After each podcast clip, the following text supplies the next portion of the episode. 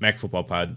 Caleb, it's the end of the 2021 season as of uh, tomorrow. We're recording on Sunday. We always record on Sunday. This comes out on Monday, though. And tonight's going to be the MAC champ, not the MAC championship. Dang it! This is the second time I'm doing it, but I'm leaving it in there. This is the national championship rematch of the SEC championship. Bama, Georgia. As much as I want to take the, the, the talk seriously because I do enjoy talking about football seriously with you uh, outside of the MAC, who would win in a fight? 11 bulldog sized elephants or 11 ele- uh, elephant sized bulldogs? Um, I think the uh, elephant-sized bulldogs because uh, bulldogs are uh, big doofuses, Mm-hmm. and I love them, and I would never pick against them. Yeah. Thing is, is that no matter they could be as big as elephants, right? But they're still bulldogs, and elephants are still elephants, even if they're the size of bulldogs. So I think in the case scenario where you had to like pit those two up against each other, I think the elephants would be smart and all team up against one bulldog at a time, while the other like nine, like they they work in shifts, right? If you have like eleven bulldogs, like nine are sleeping, and then the other two are you know on call, they're working, right?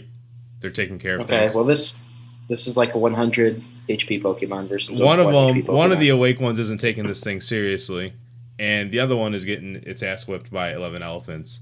If there's any blood at all involved in a fight between said elephants of any size versus said bulldogs of any size the bulldogs are running away. Elephants are sticking through it. And i hope that's true because i kind of want to bet georgia but the thing is, I already grabbed uh, a parlay earlier in the week that has Bama winning pretty big, so I kind of like need to stick to it. Oh, he says he's got a parlay. Yeah, I took like an alternate over and an alternate point spread in Bama's favor by. Uh, so, yeah, Bama big, please. Money, please, money, Money, now. please. Now, national championship, of course, it's not going to see Cincinnati. Cincinnati did get a seat at the table. Uh, you don't have to like the seating if you don't want to. Uh, the point is that getting into the playoff is what matters ultimately, and they got in. They didn't handle it because Bama's Bama. Blah blah blah blah blah. That's not really a topic I want to have because a lot of the topic is that, well, now that we're at the national championship game, it should be the two best teams in America. One, are we getting it? Two, is the regionality of these two teams in the national championship good for the sport? And I think when I saw the second question floating around a little bit, I thought that was a little bit of a stretch to like really claim. Yes, it's a, Sure. it- it's a little bit of coincidence, but it has not been a secret over the course of my lifetime. Caleb, I turned 30 this year. It has not been a secret over the course of my lifetime that that is where the best football has been played. Yes. Like why like why is that even a thing that people are bitching about? Do people like nobody watches Pac-12? Why do they care? Like, oh, there's no USC in there this year. Yeah, and I, I get the, the, the the proposition supposedly that like, oh, if we had a playoff, we could make it regionally based in the in that that championship excitement would Mhm. last through the season. Because if you have the potential to make the playoff as a team that's really only like the 12th or 13th best team or 14th best team in the country, then you have a, a reason to be really excited all year. Mhm. Um, but I don't know that that justifies putting a team that has no business competing for a championship in it. Yeah, like this Even- should this even- should be like the ultimate boss level. Like, Sorry to cut you off. uh, it, it, in the end, like I still like the idea of a, of a tournament more just because it sounds more fun to me personally. So I'm, I'm probably going to be like, yeah, frick it, let's just get to 12 teams because the possibilities sound fun. Mhm. Um, but that's more of my own personal interest. Yeah, I mean, like in the end, like if you're watching this game on Monday night, no matter how we got here, like you're still gonna have to cross this Monday night, no matter what. And if you're look tuning in and hoping for the best football college football has to offer, I think you're getting it. I really do think you're getting it. Like Bama is Bama, and Georgia has the most elite front seven. Again, over the course of my lifetime, is that true? Probably. I mean, they've got the best defense that uh, a college football team has fielded in quite a while. Mm-hmm. Yeah. Oh, the cornerbacks aren't great enough. Dude, Nakobe Dean, like, goddamn, like, what a generational linebacker. Like, he's making me remember how football should be played. I, I love I love watching him, Jordan Davis at all play, but yeah, uh, it'll be a great one. It'll be really really good. Uh, I could go very far into talking about it, but I don't think we should really do yeah. that. Uh, who are we to talk about that when we have so much action to talk about? Kind of. This is our last episode of 2021 season, of course, and I figured, you know what, we have all winter, we have all spring, we have all summer to talk about what we're not going to see yet into preview and what to expect. But this, let this be our final piece. Let this be our final opportunity to say what we want to say about what happened in 2021. Maybe we're going to repeat some things that we've said a thousand times over, but you know what? In listening back to all these recordings that I've done as the editor of the show too, we missed out on a lot of oppor- like a lot of things just like went unsaid in this thing. I don't know if we really got into the weeds of say Konata Mumpfield I know I mentioned him once, but like, goddamn, man, he was probably a MAC Freshman of the Year snub. So stuff like that. Uh, we have a list of talking points that we may or may not hit on. Uh, God, man, there's a long list here. But Caleb, uh, I do want to start with you generally. You know, the 2021 season is over, will be ending. Uh, what are your thoughts on how MACtion went, knowing what you know, and so on and such forth? You know, where's your heart at? Well, it gave us obviously the miracle team and NIU, and that was a fun aspect of all of it. And for them to cap the year, I don't know, bucking the trend and you know having playing every like close game and then the MAC championship game, just being like, no, we're the best team. We're going to smack down anybody that had any doubt. Uh, that was fun.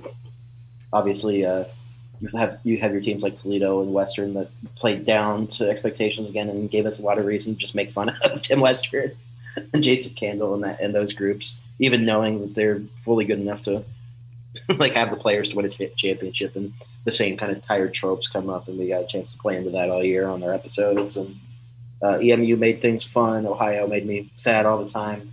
Uh, we got to sit here and be kind of confused by Buffalo and by Miami and uh, you know, BG and Akron made us a little bit excited for half of a moment, and then we kind of just went in, and then it's over. Uh, a lot of what's going on in the off season is going to be exciting again this year. Personally, I think uh, EMU looking for another quarterback is going to be really interesting.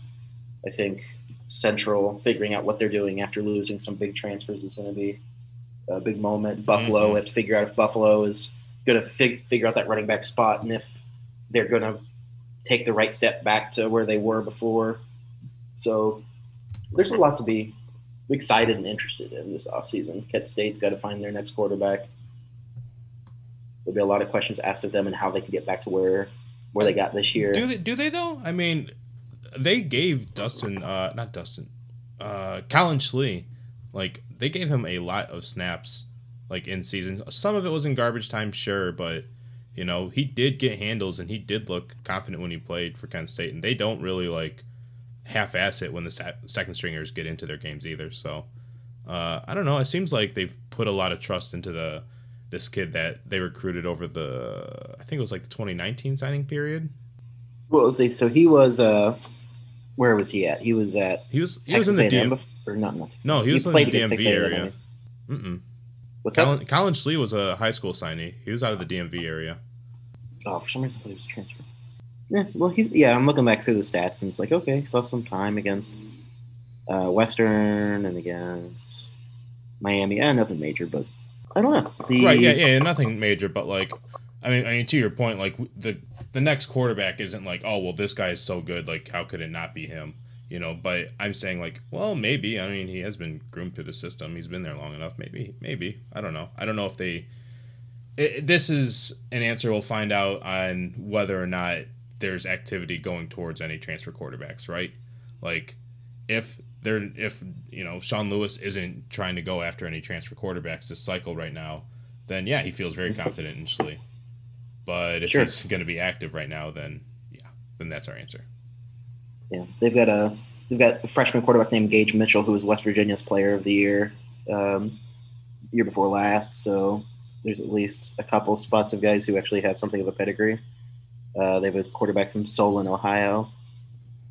Looks like he is kind of more of like the maybe maybe like the walk on type or the. Uh, they do they do they did go hard after some quarterbacks. So I mean they got a couple. They got freshmen from Mentor, Ohio, from Solon, Ohio, uh, from West Virginia. They got a quarterback from Georgia. Name's Griffin Brewster. He's a sophomore he actually played against VMI a little bit. So I think of the guys who played, Colin Schlee played, and Brewster played. I think that's it. So yeah, I mean, I have to mention Schlee's interested, but I think what my, my mindset was is any team that is that can be good right now, and if they aren't 100% confident in their quarterback, it's always interesting. It's now going to be interesting every year to see do they go after a transfer. Right. Yeah. But I do think you, it sounds like from what you're saying that there's a there's definitely a reason to believe that Schlee will be the quarterback next year. Mm-hmm. Yeah, uh, of course. Yeah, of course. Like we always have to just like keep our eyes on the transfer portal.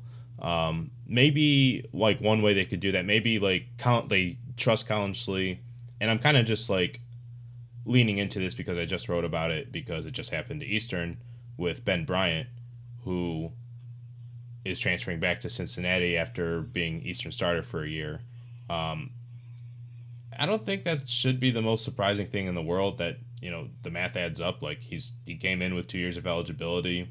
Everybody knew that Desmond Ridder was going to play 2021 and then go pro afterwards. Um, and it kind of makes sense if you're in his pers- you know, in his position where you're thinking about like I have all this talent, right? I could be starting. Of course I'm not because Desmond's really good. No no you know, nothing wrong with that. Um, as much as I could ride this thing out and like hang out with my friends and uh, go to the playoff and all that, maybe go to the playoff, who knows? Uh, I could instead get more experience elsewhere to a, you know a position that has younger guys on the roster that just aren't there yet with Baron May and Austin Smith incoming. You know, there's going to be sophomores this year for Eastern, right? And Ben Bryant, he gets the experience that he wants, goes there for a year, has the grad experience he needs, and now he's back at Cincinnati that could be a playbook that other quarterbacks that are like, you know, I'm QB two right now. The guy in front of me is, you know, uh, incoming transfer with one year to play, is a senior that's going to play finally. Blah blah blah. You know, I think I'm ready, but like, I just can't prove it here. Maybe I should head out to San Jose State. You know, maybe I should head out to UMass because every team's essentially like a pretty talented quarterback away from, if not winning their division, then at least like being in the middle of the pack, right? So I, that could be a move for more quarterbacks to you know look for. And if Kent State's in that position where like we like Colin Schlee, we don't 100% love where he's at. We want to keep him around for 2022 or 2023 rather, you know, longer longer term. But we need someone else to lead the team right now in 2022. I think that could be a move that they can go after, you know, a Ben Bryant type. And that's just not Kent State. That's like, you know, more program, more yeah. more programs moving forward. That doesn't seem like it's something that they're going to. I, I can't see it being something they're going to do. Mm-hmm. Looking at some other questions that we have on this list, what was what was the most? We're going to make it really bad. What was the most disappointing part of the 2021 season? I'm going to start with uh, just the way that the Cure Bowl ended. That shit sucked. That really hurts. Like that hurts like the whole league moving forward. I, I, I did not like that, and that was not like a a MAC player or a MAC coach shooting themselves in the foot to like cost them a chance at the division. That was totally in the refs' hands, and that just screwed over a MAC champion. Like, and the and you know just to like carry over like the conversation we had last week for like ESPN to just like gloss over it and just like, oh, all the bulls don't matter to all these other kids, but like this one clearly does. It's just that that all of that is just very disappointing to me.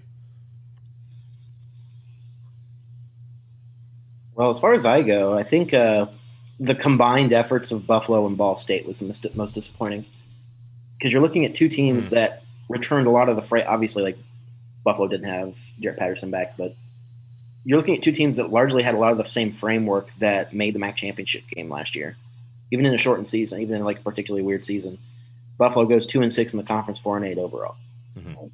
Ball State has almost the same team, goes six and seven, four and four. And I knew it was a possibility Ball State wouldn't be as good because all the th- all the everything just kind of lined up perfectly for the MAC championship season a year ago.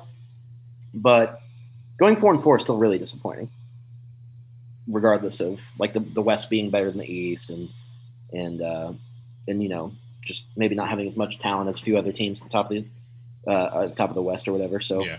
it's yeah. I mean, Ball State having a losing record, returning what they did is kind of it's pretty disappointing. Oh yeah, yeah, I'm uh, yeah, I'm 100 percent with you there. Yeah, that's that's actually a really good answer. What about um, if you had to pick a runner-up? Is Ohio on there? Is Ohio your runner-up for most disappointing thing See- of 2021? they probably could be, but I didn't have expectations for them this season anyway. I thought they were going to be, uh, I thought they would be like five and seven, or like six and six, or whatever.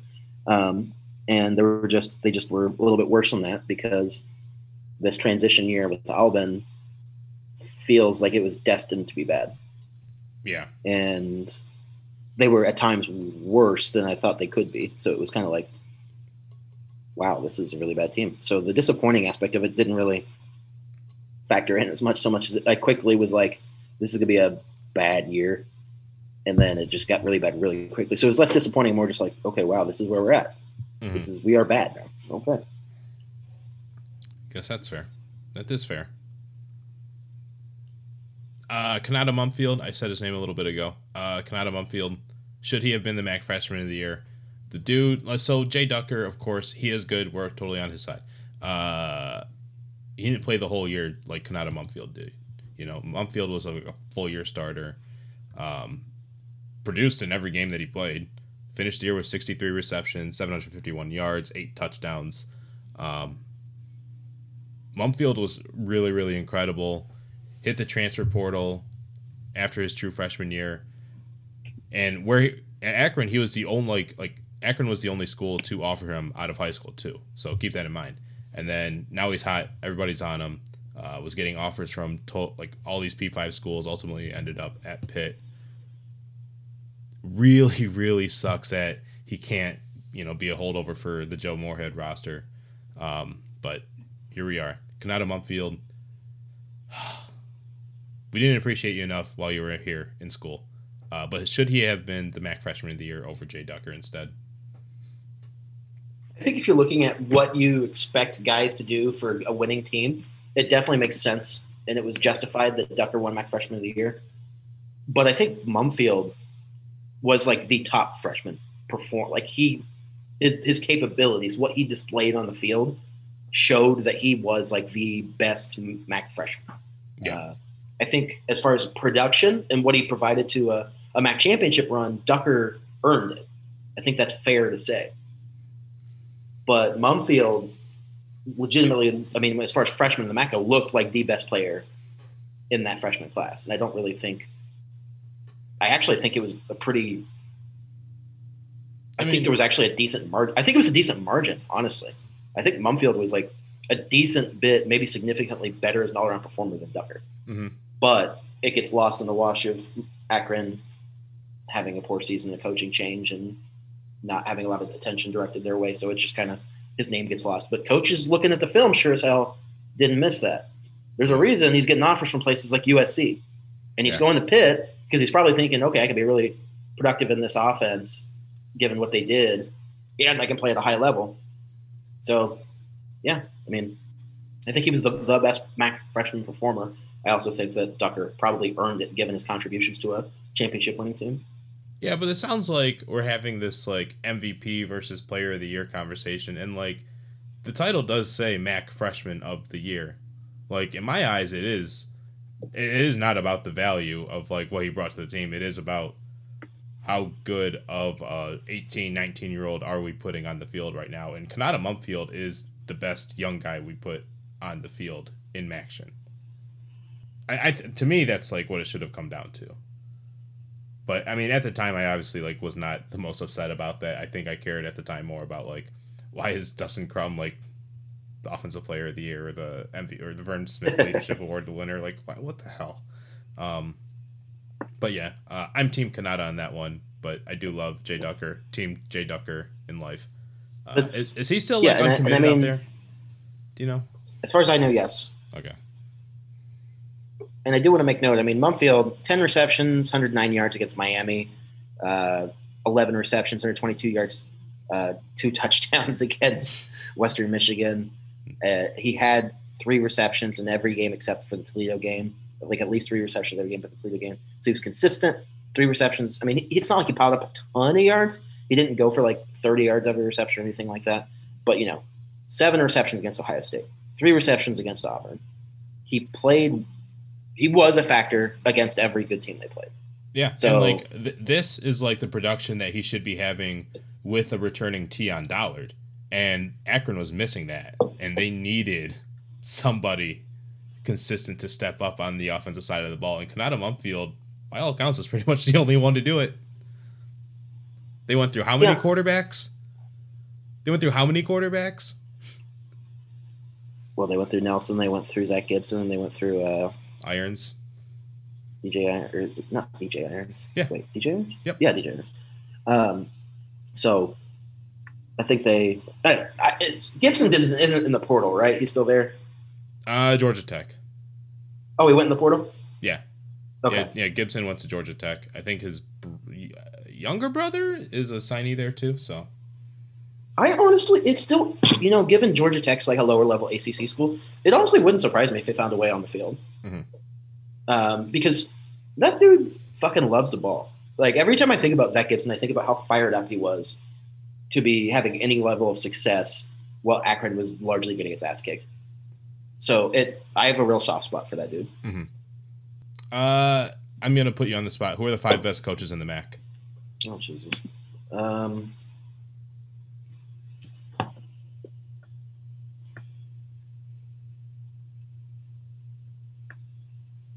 in fairness, I don't have a total list right now either. Well, now I gotta. Do they have to be in order or just five? Ah, five. I'll give you five. I'm not. Even, I'm not gonna make you pin to it unless you wanna, unless you wanna get fun with it. Okay. Well.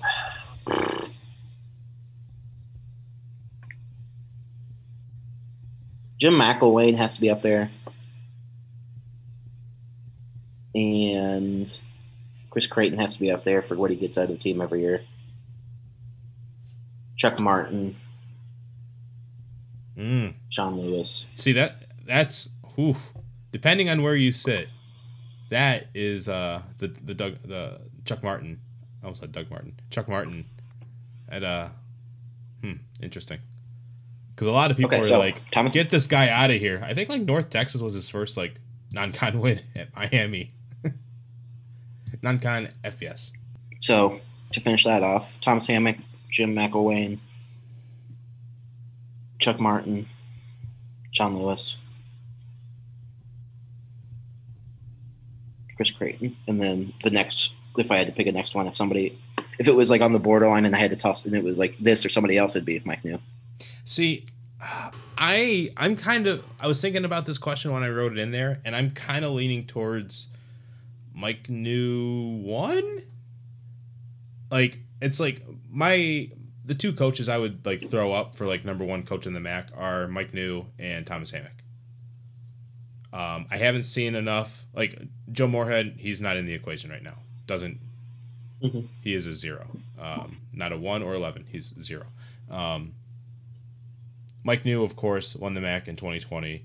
Thomas Hammock, of course, 2021. Uh, Ball State didn't have the best 2021 season, of course. Uh, we just talked about all that. But he's still keeping things together. Like the culture is still in place. And I don't think that football wise, it's just outright terrible. And like these guys just look really bad.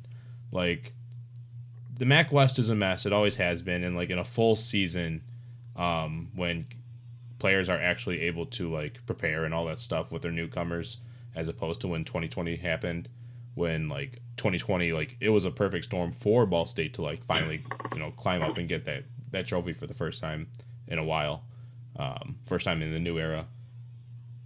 I think that Ball State, even though like the offense was like pretty inefficient and the defense had more gaps that it allowed players to run through than it did against Jaret Patterson. I don't know. I still think that Ball State's like, like things haven't totally blown up though. You know, like he's not. sure. He's not losing a ton of players to the transfer portal. he's losing a lot of players to graduation, which is unfortunate with the results that he had, but still has that that championship to like to lean on.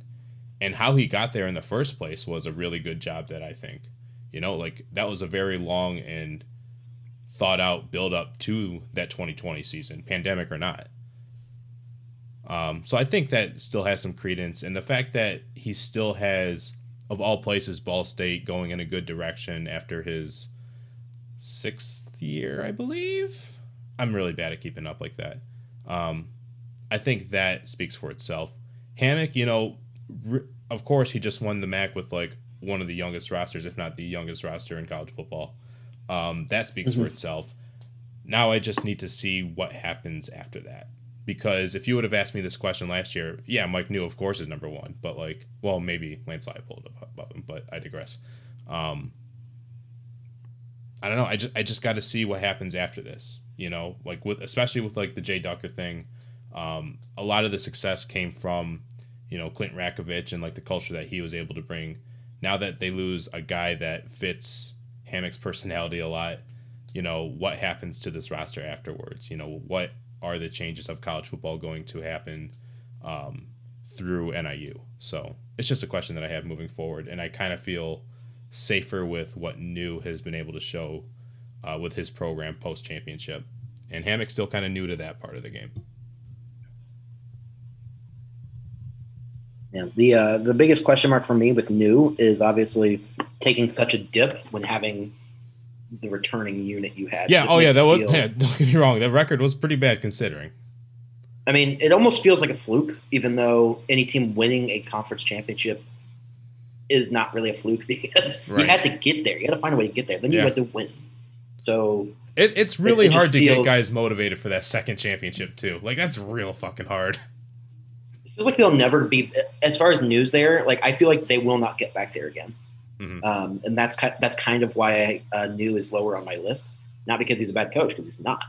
Uh, it's just it's given like the circumstances, given how good of a class they had to have to get to the MAC championship game and then to not do it with the same guys, it makes me feel like they probably won't do it again. Uh, and I think I think it's it's definitely worth saying that as far as like ranking a top five, you easily could put Jason Candle or Tim Lester in there.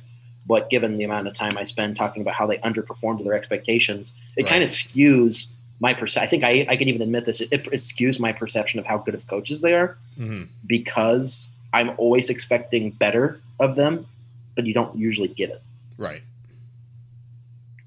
Yeah, I mean, like, uh, like all the good that we could have talked about, like Lester and Candle, are like usually kind of like one to one because they're kind of competing against each other the same way, where they're recruiting prep talent at like such a better level than like the rest of the MAC field is, you know, and like the wins, regular season wins are like normally there, but the number of times that that like either of those schools are like hoisting up trophies at the end of the year is pretty slim. Um, just not proportionate to like the recruiting rankings of players that they bring in usually. Um, so I yeah like I'm I'm totally with you there like it's just like okay you're you guys are good but what the fuck like why can't you just put it all together either one of you like I want to believe in you guys but why can't I I think if I had to pick one or the other I would pick just based on the job that he's done Lester I, I don't know but like yeah, Can- Candle does have the one trophy, right? He does. Like in his was that his first year? Yeah, it was his first year. Um, as the actual head coach rather than the offensive coordinator for Toledo.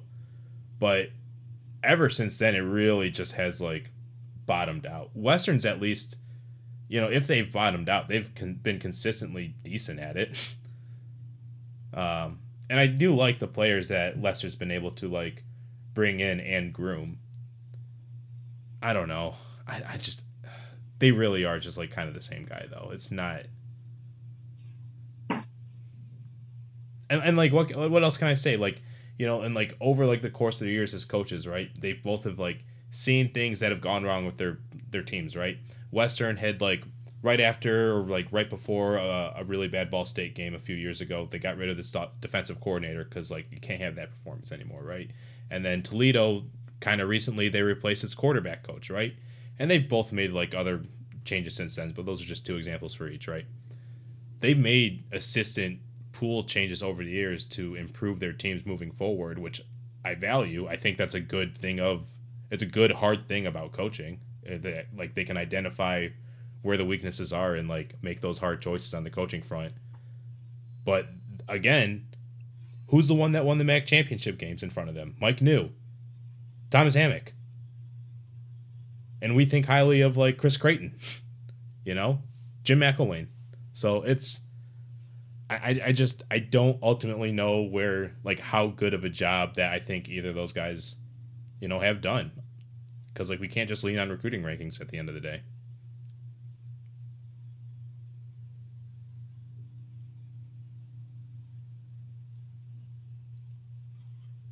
Uh, I didn't give a list though. I didn't, I didn't do that at all, did I? Uh, damn it! No. I've, I've been avoiding it too long. I'm gonna go Mike Neu, Thomas Hammock, uh, Homer Pick, Chris Creighton, Chuck Martin. I can be bought out for my number five. Who who, uh, who should I say for number five?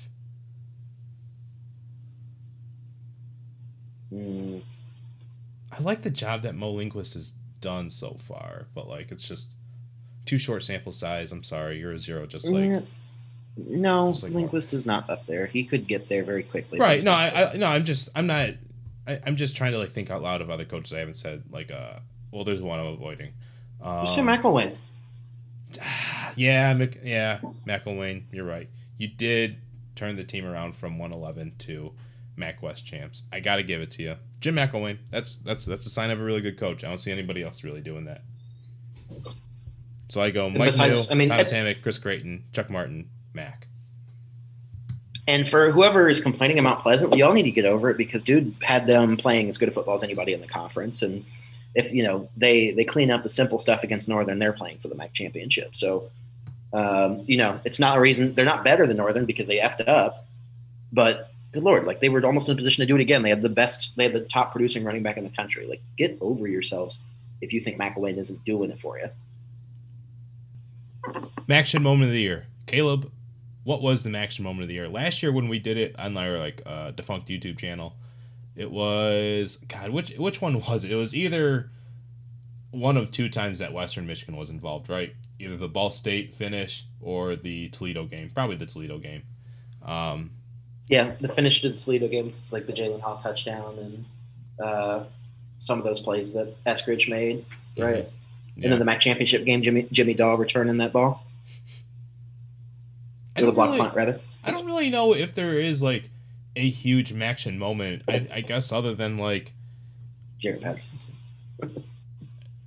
like like this year, like it was all defined by NIU's improbable come up in championship. I guess it is just like when they actually did beat the snot out of Kent State and Detroit.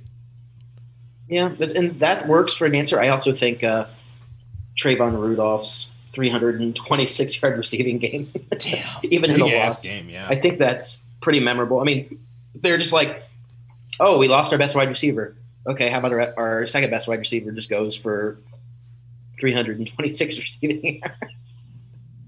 and then Jack Sorenson like did like almost the same thing. He almost had, I think he had like almost 300 yards against Ohio, which we always knew Sorenson was capable of that type of shit because he's fucking awesome. hmm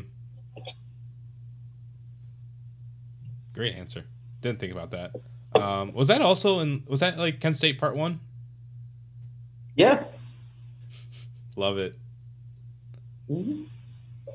Uh, Otherwise, uh, I also look at Lew Nichols having one of those, uh, what his like a 40 Oh, yard, yeah. 200 mhm. 40 rush, 220 yard games where you're just like, give it to him, give it to him, give it to him.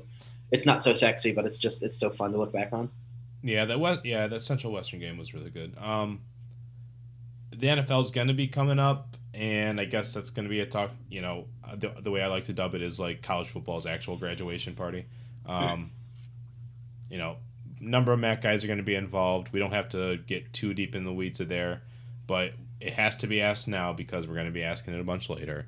Uh, any of these guys that you think have like really great potential, best chance of being drafted highly, um, any other impressions that might leave a mark for you? You know, we got Khalil Pimpleton, we got Brian Koback on here, Kaleb Eleby, Central's offensive lineman, uh, Dustin Crum. What do we think about Dustin Crum's senior season? Because you know he could have gone pro last year and decided not to. He came back didn't statistically have, you know, as great of a year that he was hoping to, but you know, does have the awards to walk away from. Was like the max MVP, such on and such forth. Uh, won the East. Mhm. You know, what do we think about you know his decision to come back, unlike Tyree Jackson, who just caught an NFL touchdown pass last night? Good for that big guy. And for sticking to it too, right? Like, Hell yeah, man! He has to Duke love football quit. to like. Duke could have quit several years ago. Yeah, man, he could have he could have quit when he got cut the first time, the second time. He could have quit when he was like Cardale Jones back up in the XFL. Uh, he could have quit when I don't know if he made the 53 man roster for Philly right out of the gate, but like, man, he like it's week shit 18 and he just now caught his first pass and touchdown. Like hell yeah, man, I love you for that. Hell yeah, tight end was always your true calling, but he did not go back to college for you know his grad transfer year. Uh, instead, he went pro. A lot of people had problems with that. Dustin Crum, you know, uh, conversely, came back to school for his final year, and I don't know. Like, I don't love him any more than I did at this point last year. Um, but yeah, generally speaking, Mac guy's going to the NFL. What are your thoughts? Who do you love? Well, I think so. We have to. I'm just going to start it off. It's a name that I even wasn't even intimately familiar with, but is getting a lot of love. Is Bernhard Raimann uh, from Central? Big old like he's like 6'7", 310 pounds. He's getting a lot of love. I saw Jim Nagy was giving some love for his potential. He is from, I believe, Austria. So he's like raw prospect who has a lot of potential, who performed really well for Central this year, and he's getting a lot of love. Some people projecting him as high second round pick. I don't think he's going to go that high, but uh, that was like a possibility for him. So that's kind of cool to think that Central could have another freaking offensive lineman going high in the draft. Um, there has been definitely some success there in that respect, and, and you know, Joe Staley paging Eric Fisher. So Mhm. uh, they're basically just in, in in the minds of a lot of coaches at the next level. They're thinking, okay, Central turns out offensive lineman. Let's take a look at this guy. So he's going to be up there. Um, do you want me to run off a few names, or do you want to um, weigh in on that? Uh, I mean, yeah, I mean, Raimann is really good. Like he's been consistent. He wasn't a secret heading into the year. Shouldn't be a secret going into draft season. Uh, yeah, just incredible player. And you are correct from Austria. Uh, yeah, I mean, I don't. Yeah, I mean, go ahead, go ahead. List anybody off. Talk about whoever. Uh, so, well, obvi- okay, we mentioned Crum, and I think Crum, having worked in a system that really needed the quarterback to be productive and uh, be the guy who leads the offense entirely. Like obviously, quarterback does that, but it's, it's a little bit different if Dustin Crum has a bad year because if Dustin Crum has a bad year, Kent State's like three and nine. So, um, a lot of pro teams are going to look at him and they're going to be like, okay, is he a suitable backup? Can he learn an offense? And it looks like he probably can pr- probably can handle more in terms of a more complicated offense is my thought. And so, and he's got a strong enough arm. He's got uh, success. So I think he could be a decent backup in the NFL. It's just a matter of finding the right fit and being coached up the right way. Mhm. So I think he could go late. And if he doesn't, then he's got his pick to get into a good situation. And there's a lot of NFL teams right now that really need a reliable backup yeah, um, now more than ever. yeah. I mean, I don't. I don't need to be the one to tell you that. Like, I don't think quarterbacks are going to be picked uh, first round day one. I don't think that's going to happen this year. Yeah. Um, if there are, like, definitely not to the extent of five in the first like first round. Hell no. Um, so I don't know. I don't read. I'm not going to read a lot of mock drafts this year. Um, just I don't find. I, I don't want. I don't want my eyes to see it. Um, but I will have my own projections for these players on this podcast. So do stay tuned for that. Um, for Dustin Crum, I'll just kick it off with him. Uh, Dustin Crum, I got him as a day two guy. Got him as a day two guy. I think I think he fits. Uh, I think he fits what you're exactly what you're saying. Uh, good football player, not good enough for day one. Good enough for day two though. That's shit, man. I, no one ever calls me on day two. let's see. Kaleb Eleby is going to have a chance to go like the very end. I don't think he will be drafted, but I think he'll get a look late in the draft because of his arm strength and his just. He showed the flashes of just throwing Yeah. a really, really great deep ball. He didn't have the chance to really flourish in an offense that was more directed towards like intricate play calling and and uh, like you know, I don't, know how to say it. Like he, I mean, when we talk about the the RPO stuff they were throwing. Like he's throwing slants and uh, throwing like simple routes. Yeah, he was RPO to death, man. Like that offense, I I just don't agree with how Western's offense was run. I know we've talked about it before. Like Mhm. I don't think that LB should have been that. I really think Western should have just like spent more time fucking around with rock, route combos and just like, yes, we will be passing. Yes, we're in pass protection. Yes, there's only going to be five guys blocking for you, but we got five guys downfield for you. Go have fun, Kaleb Eleby. This is why we recruited you. I don't think he was recruited because oh he's great at re- reading defensive ends and linebackers. At you know should I hand it off or should I throw it out to you know the guy in the bubble screen? Like that's not. Anyways, side tangent. That's not why. No, I- yeah, yeah, that's not why they got him. They sh- I don't think they used him right. Um, you know there was the thought like oh you know had more eligibility he could have you know could have played more could he have transferred out? I think he had like two years of eligibility left.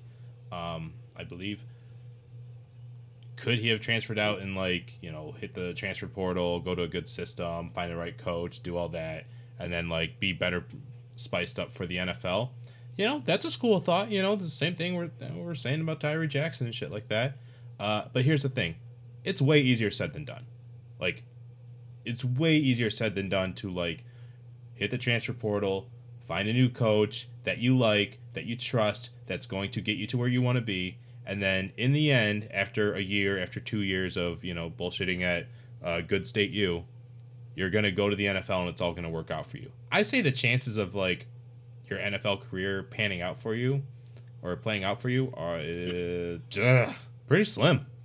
It's pretty slim. And you might think hey he's talented enough. He's decent enough name. He could have struck out an NIL, NIL deal in college you know still playing somewhere who's to say he wanted to do that you know, that's not maybe that's not the game he wanted to play. Maybe the game he wanted to play is football. Maybe he wanted to do it at the pro level. Uh, Kaleb Eleby, day two pick. Yeah, I will say that. Uh, yeah, so you think he could go day two? I think he slips, um, but he is projected top ten quarterback by a couple different draft sites. So where does he fall? Probably somewhere in between where we think he's going to fall. But who knows? So I don't think anybody. I don't think anybody's going to look at him and go, "Okay, he's our guy. He's he's the high potential dude, and we're going to draft him like third round." I, I just it's not going to happen that early. So I think he definitely stands a pretty strong chance of getting drafted. I think he slips pretty far. But um, on the other hand, someone like Skyy Moore, I have a will probably get drafted if drafted at all. Will go after Kaleb Eleby, but I like as a prospect, a pro prospect.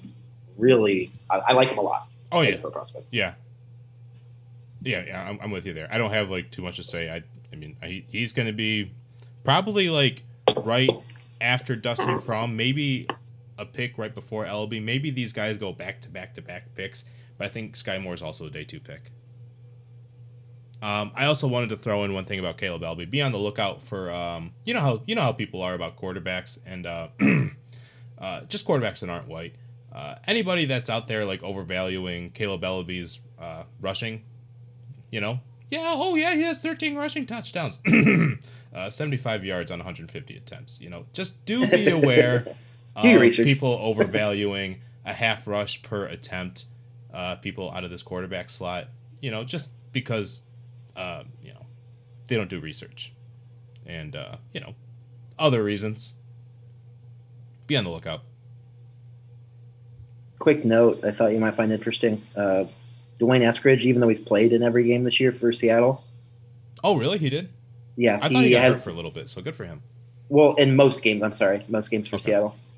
Uh, he has had a catch in most of those games, but I mean, you would expect that of a guy who was drafted as high as he was. So, the most he's been targeted in the game is four times, and then there's the their game against uh, San Francisco. They he was targeted three times, three catches for 35 yards. He only that was his only game with a touchdown. Hey man, it's real fucking hard to play. it's real fucking hard to just like stand out there and be a decoy. that shit's good. Where is? Have you heard anything about Cleo Pimpleton? Do we know anything about where he's projected? I don't know. I have no idea. He, I mean, I liked him. Shit. Or or Jimmy? I, I mean, if I if I had, matter? listen, if I had a like, I don't know, If I was a team that was like lucky enough to have like two, maybe three picks in the third round, I'd use one on him. I feel like between Jimmy Hall, Khalil Pimpleton, and well, Skyy Moore and Jack Sorenson, one of those guys is going to hit big for somebody. Oh my god, yeah. Because I really like Sorenson. I've always really liked Sorenson. I think he could be a really productive NFL receiver. I don't know if he's going to be, but I think he definitely could be. Jimmy Hall, I don't really know where he fits, but like I think he's just he's just so reliable that he'll find something, even if mm-hmm. he's just like a training camp guy who gets his chance and makes catches here and there. Pimpleton's so crazy, super athletic that could really find a way in on special teams and maybe coming in as like a third, four, or five receiver or whatever, and just getting production here and there. Um, and then obviously I'm high on Skyy Moore. So obviously all of those guys, it's very the likelihood of four Mac wide receivers in one draft working out really well in the NFL is it's, it's extremely slim. But I feel like somebody is going to be really productive of that group, and if I had to put money on it, I'd say it's Jack Swanson. Hey, I, I, who doesn't love him? You know who we haven't said yet was the Mac Mac Defensive Player of the Year. We haven't said Ali Fayad's name yet. Yeah. Uh, shit. I, I mean, I, I like every player out of the MAC. Let's let's be 100 percent clear. Um, Ali Fayad though, man, he is he's a damn good player. Very consistent. Uh, other than the times I believe when he was hurt a little bit, but I know he's going to the East West Shrine Bowl. If you want to watch any of that, probably not. I'm not going to watch it. Um, yeah, I mean, do you have any thoughts? It's a podcast. Any opinions about uh, Ali Fayad?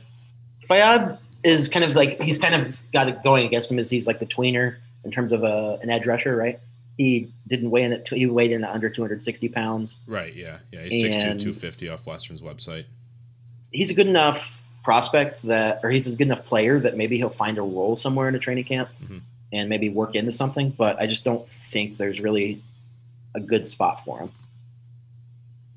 And which is interesting. He's been one of the top defensive players in the conference really physically imposing type guy in terms of just what he can do with his body for a couple of years now. Mm-hmm. Uh, but I don't see him really finding a spot. It would be fun to be proven wrong because I really, I really liked watching him.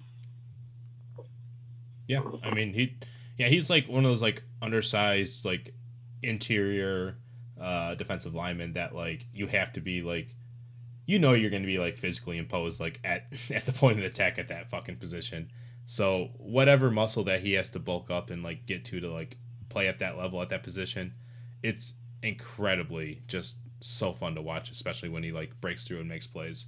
Um, yeah. Also, you know, from Dearborn, Michigan, so of course I'm gonna root for hell like him. Uh, root like hell for him. Uh, Jimmy Hall, of course, he's good. I don't know, man. I don't. I don't. I, I got. I got no other opinions for the rest of these names on the list, other than the fact that uh, Jimmy Hall, who we've talked about, was at the end of the last episode we had, is awesome, and I love him. Do we think Brent Kovac makes the roster? I don't know, man. Uh, round seven pick for the Lions. That's probably how it's going to happen. uh, you know, all these guys that we talked about that you know are going pro at some point in our lives we are like, you know, this guy is so good. He is going to make a million bucks one day. He's going to make a million bucks playing football. That's how good he is. You know who else could make a million bucks right now if he just like decided to sign on up and come to Ypsilanti, Michigan? Caleb Williams. What's up, baby? What's up, baby? Take me out yeah, I know. Hey, come interview me. You're paying. Let me let me interview you. You're paying. There we go. So Charlie Batch, of course, uh, is a booster, blah blah blah, uh, has essentially a million dollars in front of Caleb Williams' face to come and play football for EMU. Uh, a couple days later, Eastern got a quarterback to commit from uh, from Troy. Also played at Missouri for a little bit. Uh, has a year of eligibility left. Might be the new QB one, but hey, there's still a million dollars out for Caleb Williams. You know that offer still stands. Nick Saban ahead of uh, you know, speaking with the media ahead of the national championship game, said that, you know, oh God, I got to find this tweet that I even sent you. Name, image, and likeness is a positive thing for players. They've got the opportunity to earn money I don't think that's a bad thing. What is concerning is how that's getting used uh, to get players to decide where they're going to school. I don't think that was the intention. Uh, is Nick Saban competing with Eastern Michigan right now? no. is it is what is the good and what is the bad that like jumps out to you about this whole situation? Because it's not all good, and like it's not like this news didn't come with immediate blowback from players on the roster that were like, "Hey, I walked on and I've I'm a thousand yard receiver. Where's, you know, where's my deal?" Yeah, you know, I don't think uh, it's a positive development necessarily. It's funny. It's interesting that Charlie Batch did this. Uh, I don't think it's a good thing necessarily. Uh, I will. I think Saban's got a point. I don't want to see bidding wars for players, but in a sport that's basically, basically, I mean, what they even do, what they everything is centered around the best teams and the biggest markets and how and basically treating it like it's professional sports. So I don't know why anybody could be surprised if that's where this is headed. Mm-hmm. Um, it still feels better than saying no players can make any money off of anything. That feels way worse. It's always felt like a, kind of an injustice, honestly. Right. And just taking advantage of labor, obviously, and just so whatever. But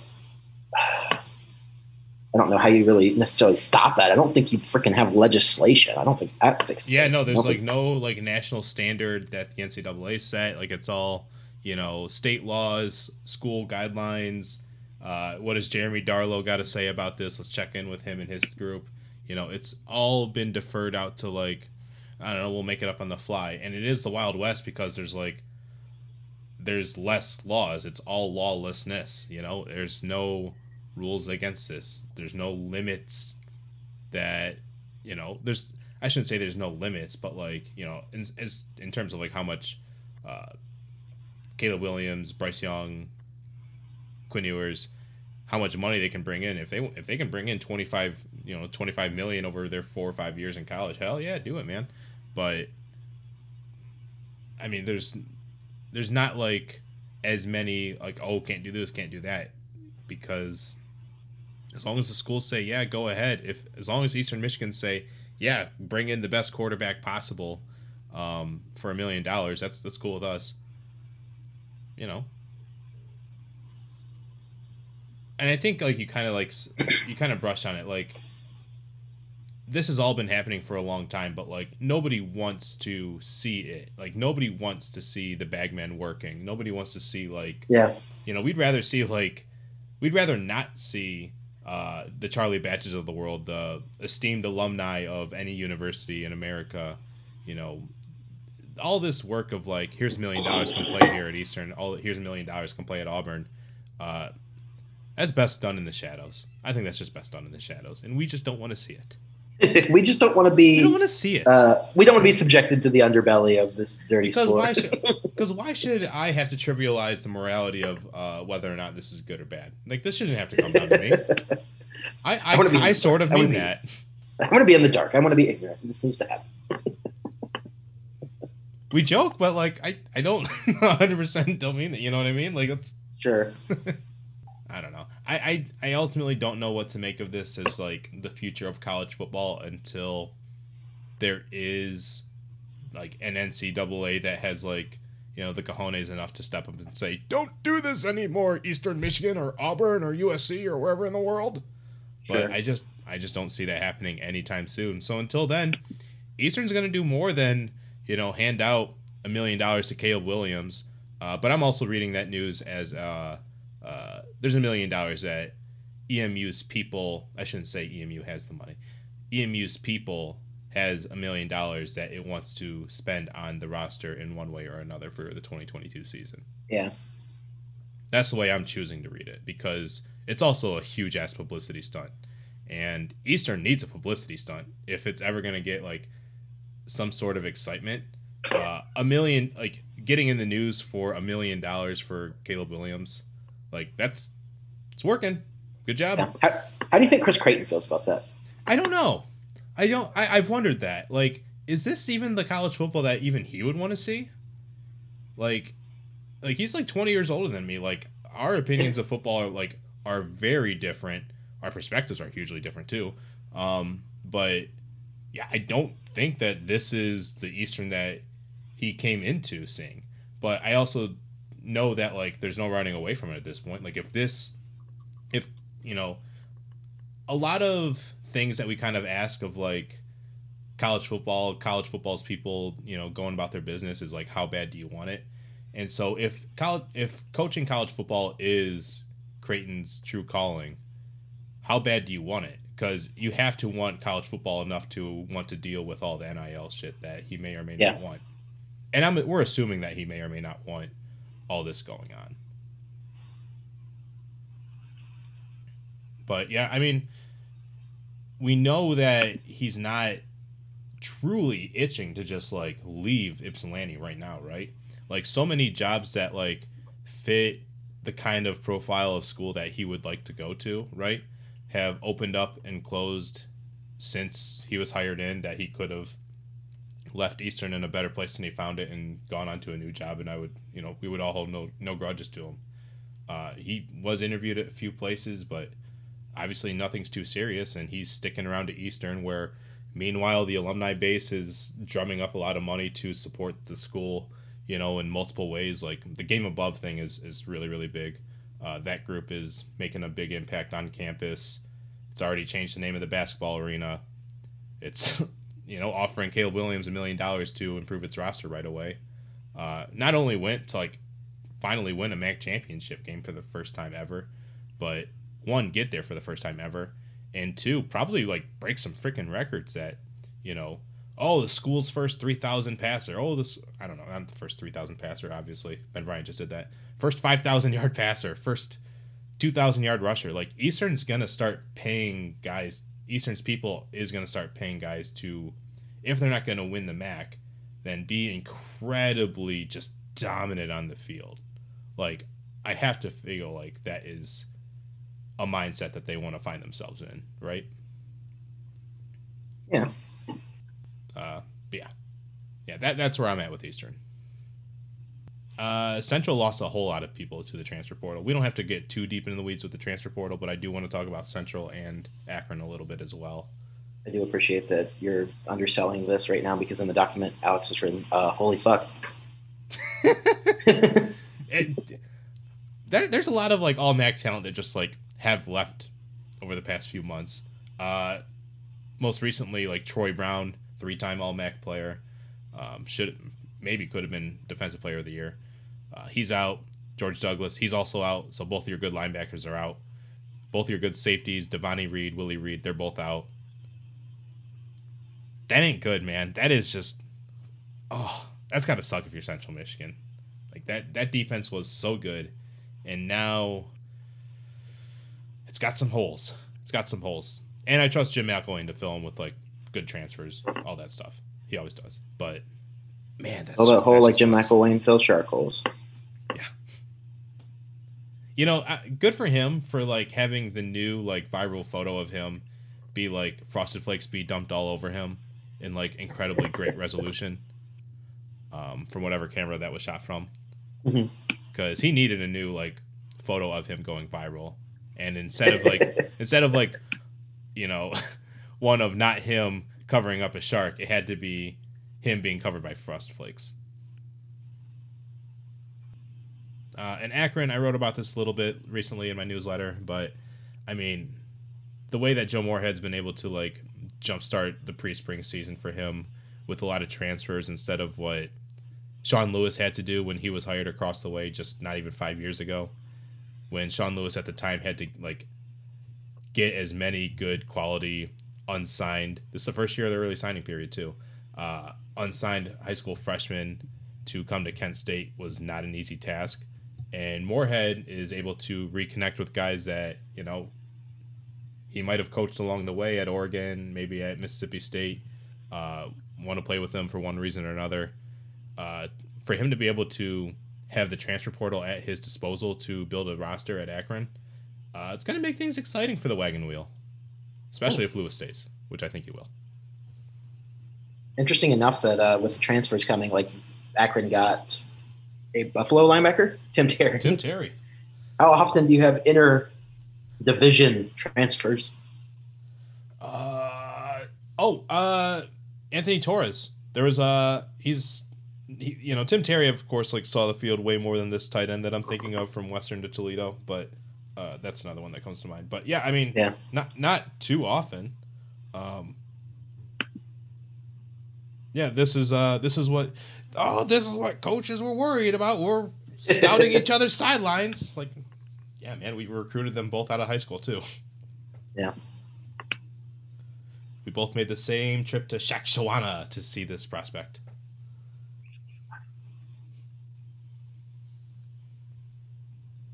Uh, Caleb, anything else that you want to close on in all of this? Uh, MACtion, non-MACtion. Anything else that you want to speak your piece on to close out the 2021 season and say hello to the 2022? I will say that the West. I think this uh, this this year the, the conference was pretty wide open this year in terms of who could win it all, and it- while NIU is going to be in position to win it again, I do think that their like close victories indicate that somebody else could step up and fill fill the spot at the top of the West. Mhm. So whether that's whether that's Central, whether Western finds a way to get back there with some new guys and reload or something like that, whether that's uh, Central, I don't really know. The East, I assume Kent State's still going to be toward the top if as long as Schlee or whoever uh, is their quarterback is good, but Miami could gain that spot. I don't have any type of certainty in my head who's going to win the conference next year, and I say that even knowing that NIU proved at the end that they were playing the best football at the end of the season. So uh, it feels wide open again, which is nice. I like that. I like I like the feeling that this feels very wide open again. You know who I'm. You know who I'm gonna say is uh, is gonna be the the MAC championship setup of 2022, right? Give it to me. Well, it's the same as I should say it as every year. Akron versus Eastern. Shut up. And boom goes the dynamite.